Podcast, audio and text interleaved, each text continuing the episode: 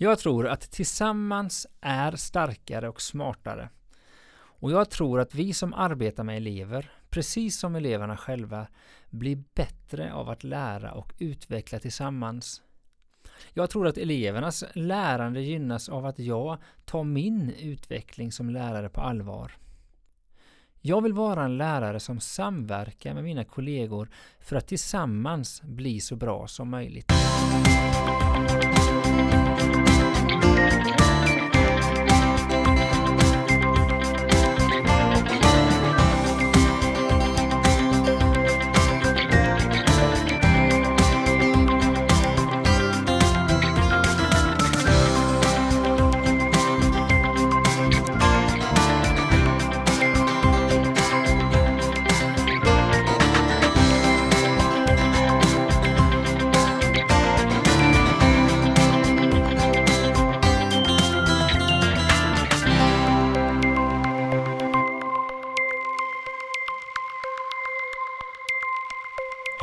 Välkomna till podden Jag vill vara en lärare som En podd där vi pratar om lärande Vi som gör detta heter Daniel Dahlström och Daniel Johansson. Och vi jobbar båda som SO-lärare på Furulidskolan i Aneby Ja, idag ska vi prata om kollegialt lärande. Ett sånt där ord som man nästan kan haka upp sig på Kollegialt Ja, ja. det, ja visst. Kollegor har vi alla Det har vi. Eh, Mer eller mindre nära kollegor, kollegor som vi samarbetar mer eller mindre med och sådär. Eh, I ett kollegium så, så eh, finns det massa relationer och en massa samarbete och sådär. Mm. Och ehm, det här vill vi vända och vrida lite på idag. Ja, och jag tänker lite att det här är egentligen samma sak på ett sätt som vi pratar mycket om när det gäller våra elever. Vi lägger stor vikt vid att de ska lära tillsammans. Och det är ju inte alltid som alla elever gillar det. Det är inte alltid som alla elever tänker eller tycker lika eller är bästisar. Men vi förväntar oss ändå att de ska funka tillsammans. Och det är lite samma sak för oss. Mm, Att ja men det är det, eh, absolut. Ja, Och rent personligt så tänker jag så här, mina första tio år som lärare jobbade jag på en liten friskola och där jag i princip var ensam i mina ämnen och i min undervisning. Eh, väldigt eh, ensamvargsliv sådär. Och det led jag väldigt mycket av. Jag längtade efter ett kollegium där jag kunde dela inte bara någon sorts eh, elevfrågor utan också eh, alltså pedagogiska frågor och, och massa sådär. Så när jag då kom till den skolan jag jobbar nu i Aneby och blev kollega med dig och, och, och med några andra och kunde börja jobba tillsammans ordentligt liksom. Det var ju en väldig kick för mig. Så jag har ju verkligen fått uppleva båda kontrasterna där. Mm.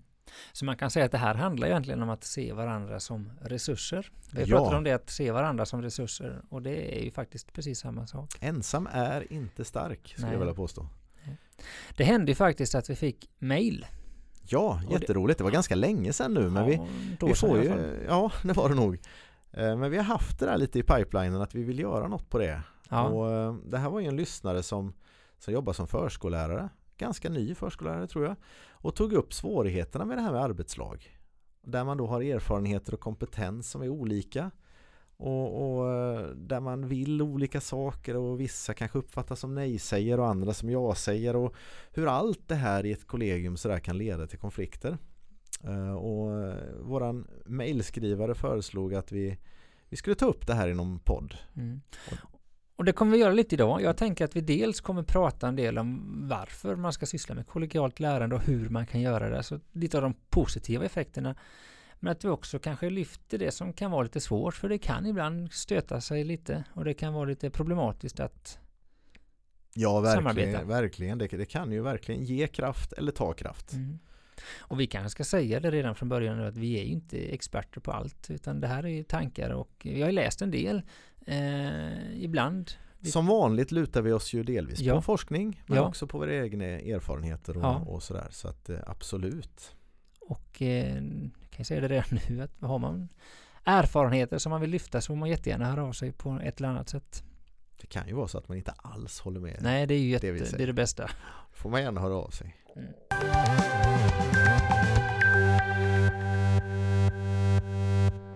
Hur som helst, vi kanske ska ta och eh, vända oss lite mot forskningshållet sådär. Har vi någonting vi vill dela med oss av där kring kollegialt lärande?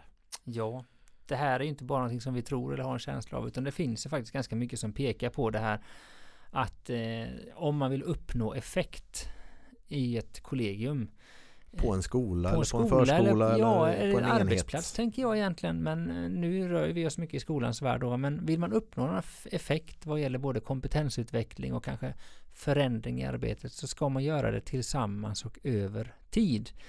Minst ett år, gärna två år att jobba med någon typ av förändringsprocess eller man kanske fördjupar sig i någonting tillsammans och diskuterar det.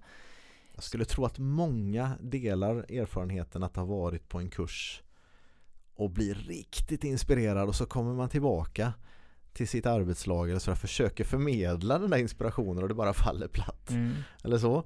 Det är så svårt att, att liksom förmedla något man har varit med om på det sättet. Man måste nästan göra det tillsammans som, som du säger och över tid. Ja, så är det. Så jag, min erfarenhet delar ju verkligen den analysen. Och det, och det är ju faktiskt så att eh, det har ju forskats en del på detta. Man har läst rapporter och man har genomfört olika typer av undersökningar. Och en kvinna som har varit mycket, ja, som har hört en del i de här frågorna det är Helen Timperley Mm. från Nya Zeeland, Auckland.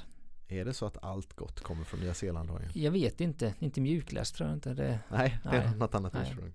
Men hon, om man ska sammanfatta lite kort vad hon säger kring detta så kan man säga att eh, ja, när det gäller lärare då så är det dels att lärare måste aktivt arbeta med att utveckla sitt eget lärare. Alltså man kan inte bara vara nöjd med det man gör. Alltså det är klart att man ska vara nöjd med det man gör men inte bara slå sig till ro och tänka att nu är jag färdig utan faktiskt aktivt vilja utvecklas. Och det är ett personligt ansvar där. Ja, det är ett personligt och det måste ju ske aktivt lite. Jag kan inte bara förvänta mig att någon ska mata mig med detta utan jag måste ju liksom aktivt jobba för det om jag vill se en utveckling och en förbättring av det jag gör. Mm.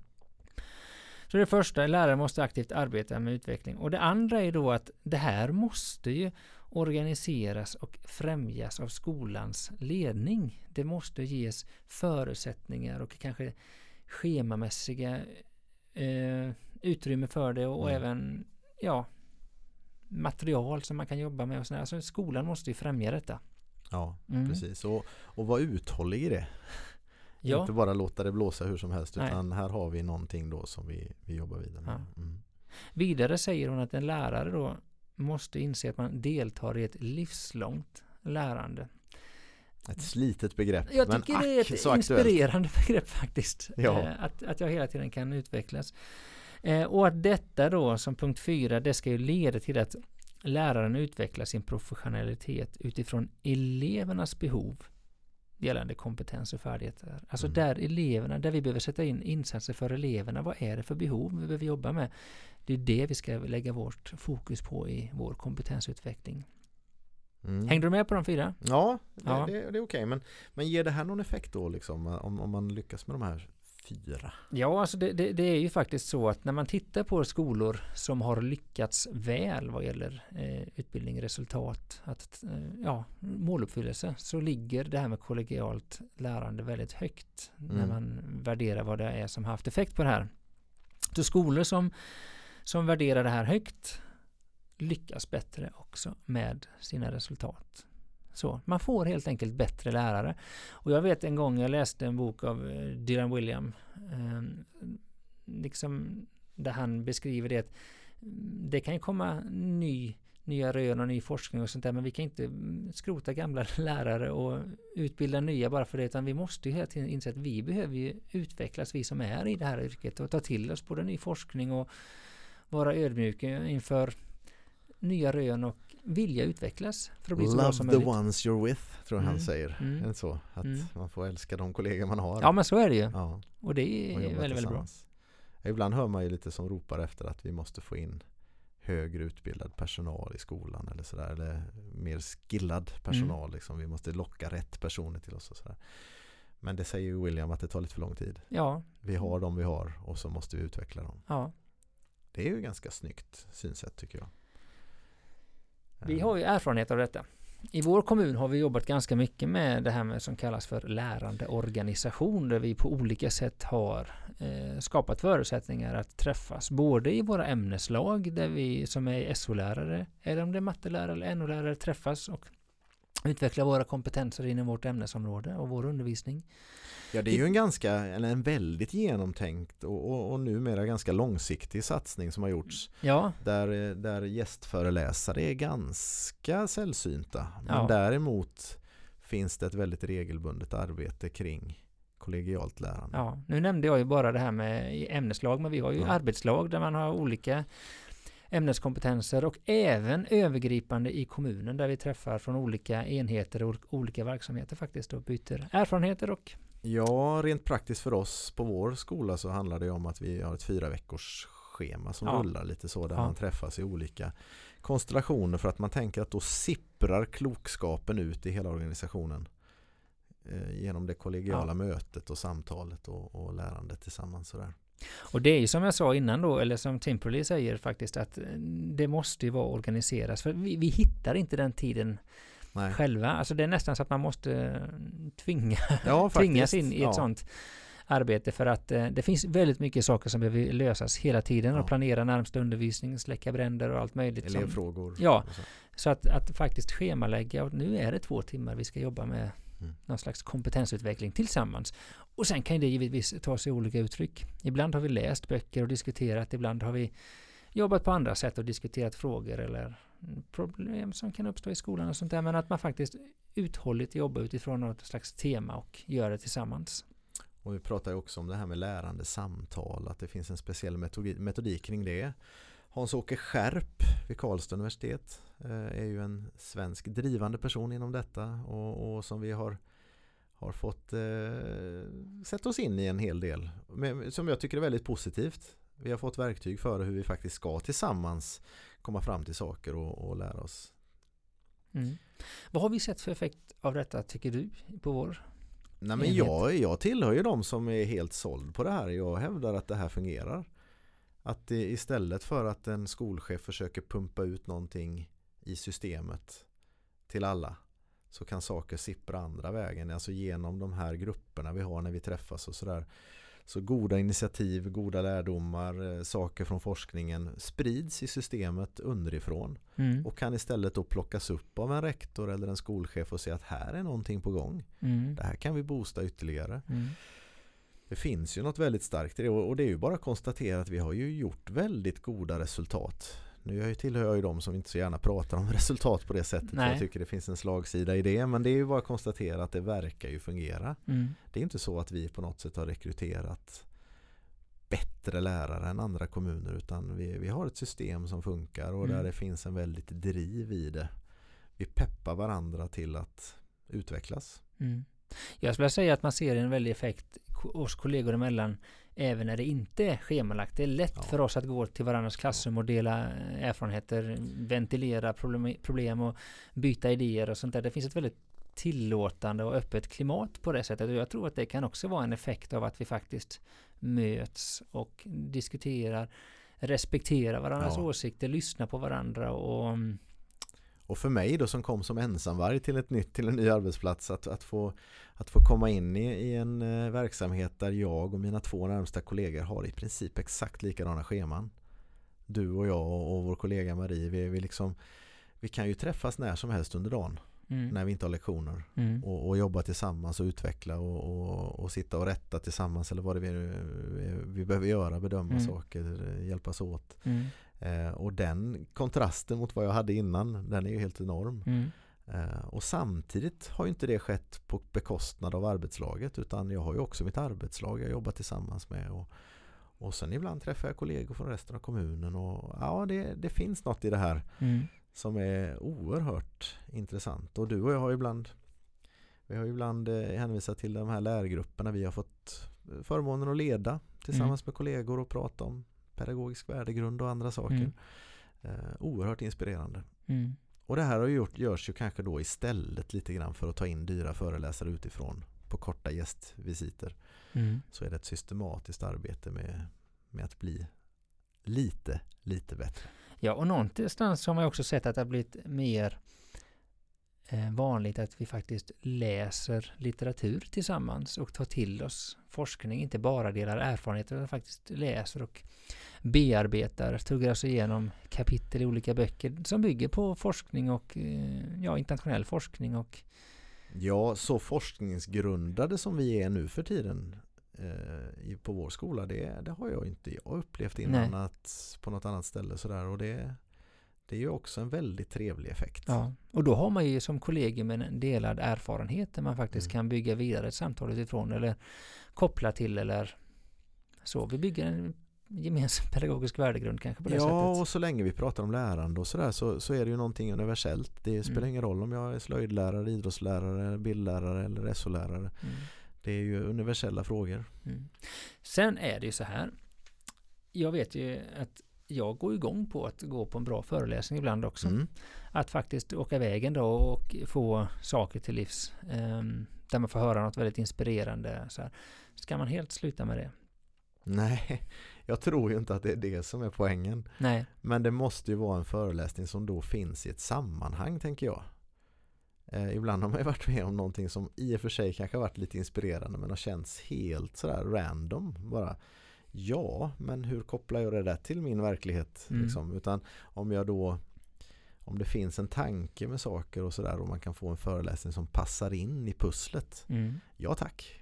Sen är ju Timperley, hon menar ju det att ska man ha föreläsningar så ska det också ges förutsättningar sen att för den som varit på föreläsning att få dela detta med sitt kollegium på ett eller annat sätt att det kommer Mm. fler till del. Mm. Och det är lätt att man själv åker på en föreläsning, kommer hem jätteinspirerad och ingen runt omkring förstår mm, någonting vad, vad man själv har upplevt. Eh, så det är också viktigt tror Ja. jag. Jo men det är det ju, alltså att man delar erfarenheterna med varandra. Ehm, verkligen.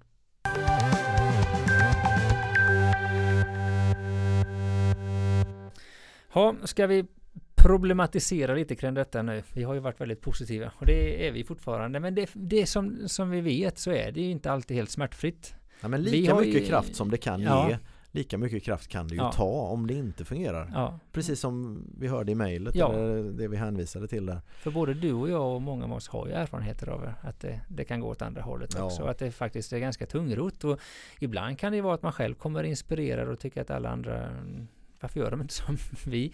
Och ibland kan det vara att eh, man har olika tankar, att det kan bli väldiga slitningar. Och vi, jag tänkte vi skulle prata lite om hur man kan försöka jobba då, när man upplever då att man jobbar i motvind. Man kanske är den här som vill någonting. Mm. Och så upplever man att det är väldigt, väldigt tungrot. Det är svårt att gå vidare och svårt att utvecklas.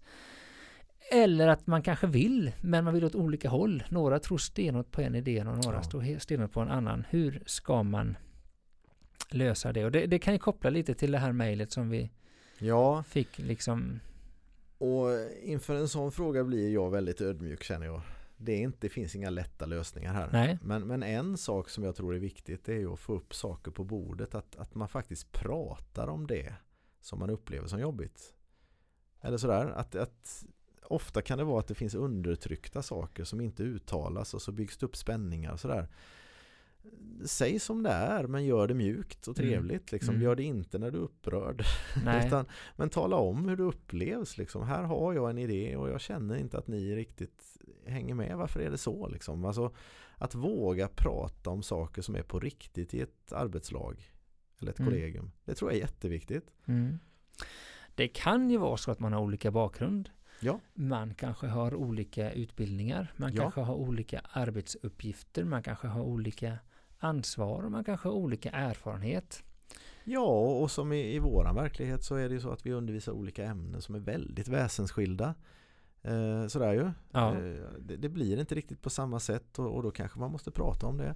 Ja. Eh, I förskolans värld som vi, vi hörde om i, i mejlet där så är det ju kanske extra krångligt för man har, man har människor som du säger med olika utbildning som ska jobba jättetätt tillsammans i en barngrupp. Mm. Man är förskollärare, man är barnskötare eller man kanske inte alls har någon utbildning och förväntas jobba tillsammans och ibland känner man att man gör, ska göra samma jobb eller sådär. Men att man vågar prata om det eh, faktiskt Mm. och vågar eh, på något sätt lägga fram att vi, vi kan väl försöka göra det vi är bra på Mm. var och en. Mm. Att få styrkan i det liksom. Vi måste inte göra samma saker. Det är inte ens meningen. Man kan ha olika ansvar. Och sådär. Mm. Och det här måste ju ske med respekt och ödmjukhet. Verkligen och, och vi får ju också förstå att vi har ju ofta hänvisat till mindset och det finns ju människor som har ett fixt mindset i det här. Att om någon kritiserar den jag är, jag har jobbat 30 år i den här verksamheten och så kommer någon och tycker att det inte duger. Ja, vem är jag då? Mm. Då kanske allt liksom rasar men att man måste kunna hålla isär sak och person där liksom. Mm. Att vi mm. kan prata om hur vi gör vår verksamhet men vi, vi behöver ju liksom inte kritisera mig som människa. Nej, och det liksom. där är ju svårt. Ja, det, det kan ju ibland kräva lika mycket från den som säger det som ja. den som tar emot det tänker jag. Ja. Um. Jag tror ju att det kan vara en god idé att, att prata om det här med mindset. Ja, det tror jag också. Som en liten lösa upp knutarna lite att jag vet att jag har tänkt så ibland att jaha, är det därför jag reagerar som jag gör? Att jag är lite jag är lite fixt på det området. Mm. Liksom, att det, det, där tycker jag är jobbigt. Mm. Och det kan ju faktiskt bli en lite mer avslappnad attityd till, kring det hela. Mm. Um, och återigen som vi har sagt så många gånger, man är ju inte bara på ett visst sätt utan man är ju i ständig utveckling. Mm. Och om vi kan skilja på person och förmågor ja men då, då har vi kanske ett utrymme för utveckling i ett mm. arbetslag. Mm. Jag vet att i ditt arbetslag har ni jobbat några gånger med lite simuleringar för lite, som lite teambuilding? Ja, jag fick ju den frågan av min arbetslagsledare vid ett tillfälle när vi kände att vi hade ett läge där vi behövde prata om vissa saker men det var lite känsligt. Mm. Um, och då fick jag den idén mm. att jag gör någon typ av simulering här som, som kanske kan göra det lättare för oss att prata om det. Mm. Och det här är ju någonting jag hör, jag har kollegor som har, jag känner till folk som har gjort det här innan och sådär. Och det föll ganska väl ut faktiskt. Vi gjorde en liten övning där vi hade vi hade, jag hade skapat några karikatyrer kan man säga, olika sätt att vara som man fick i uppdrag att vara på ett visst sätt under ett projekt vi skulle göra tillsammans, bygga något eller vad det var. Och det blev ju väldigt roligt, mycket skratt för vi betedde oss ju väldigt konstigt mot varandra givetvis. Men sen efteråt så fanns det ju ändå ett, ett läge att prata om att ja, så här är vi faktiskt mot varandra ibland. Och då mm. blev det lite ofarligt för då kanske jag hade spelat rollen av att vara det som jag egentligen ville kritisera och då fick jag känna hur det var och någon annan fick känna hur det var att bli utsatt för det eller sådär. Ja, inte alls omöjligt att det, jag tror ju förstås mycket på den grejen att det blir lite ofarligare när det är simulerat. Vi pratar inte om de verkliga situationerna utan vi leker lite. Men sen inser vi när vi sitter och pratar tillsammans efteråt att oj, det är ju precis så här vi gör. Jag tänker att det kanske skapar en förståelse för varandras olikheter och ja, styrkor och ja, för hur vi reagerar i olika situationer. Ja men verkligen att, att få kliva in i någon annans skor ja. för ett ögonblick och, och, känna hur det kanske känns då och gärna med lite humor. Mm. Sådär lite extra överdrivet mm. kanske. Ja, eh, i det läget så, så föll det väldigt väl ut. Mm. Jag skulle också lyfta en grej och det är just det här med att vara forskningsbaserad. Vi lyfter det ganska ofta. Mm. En styrka i det tycker jag är att jag kan luta mig mot någonting som någon annan har sagt och som någon annan har faktiskt forskat fram och det finns belägg för det. Det är inte bara som man, ja men så här har vi alltid gjort eller det vet man ju hur det funkar utan här är mm. faktiskt någon som har testat och gjort gott före. Ja. Och det tycker jag kan vara en styrka. Um, jag tror då att man faktiskt kan läsa sånt som är forskningsbaserat tillsammans och utifrån det resonera kring saker. Men det För då behöver det inte bli så ett, personligt. Nej, det är också ett sätt att ta udden av det ja. lite. Att man, man faktiskt eh, kan titta på det tillsammans och, och prata om det. Ja. Finns det någon som tycker som du så skaffa dig en bundsförvant? Ja, faktiskt. Alltså det där att vara ensam i någonting är ju ingen skön känsla. Men ibland kan man hitta någon vapendragare liksom. Så vi är i alla fall vi ja. som står för det här. Det är ett väldigt litet, litet kollegium. Ja. Men man kan tillsammans bli en väldigt positiv kraft. Det handlar inte om att man ska liksom på något sätt stänga in sig. Nu är det bara vi. Men man tillsammans kan orka jobba för att förändra saker. Ja. Eh, det är en skön känsla att inte vara helt ensam. Mm. Jag tror också det ibland kan vara bra att man får med chef mm. på det här vi säger ju att vi tycker det är bra med kollegialt lärande, att det sipprar underifrån och sånt där. Ibland kanske det är också bra att det är chefen som tar lite stryk och är den som pekar lite med hela handen att nu ska vi faktiskt jobba med den här frågan för vi tycker det är viktigt. Eller vi behöver lyfta den här frågan att det är chefen som gör det. Ja men jag tänker det där är ju ingen motsättning i det som jag ser det. Nej, Utan det är det saker inte. sipprar underifrån men Ja. sen är det tjuven chefens ansvar Ja. att plocka upp och peka ut riktningen ibland. Ja. Och stå där och ta smällen kanske om det behövs emellanåt. Eh, absolut. Det, det är ju helt klart så. Mm.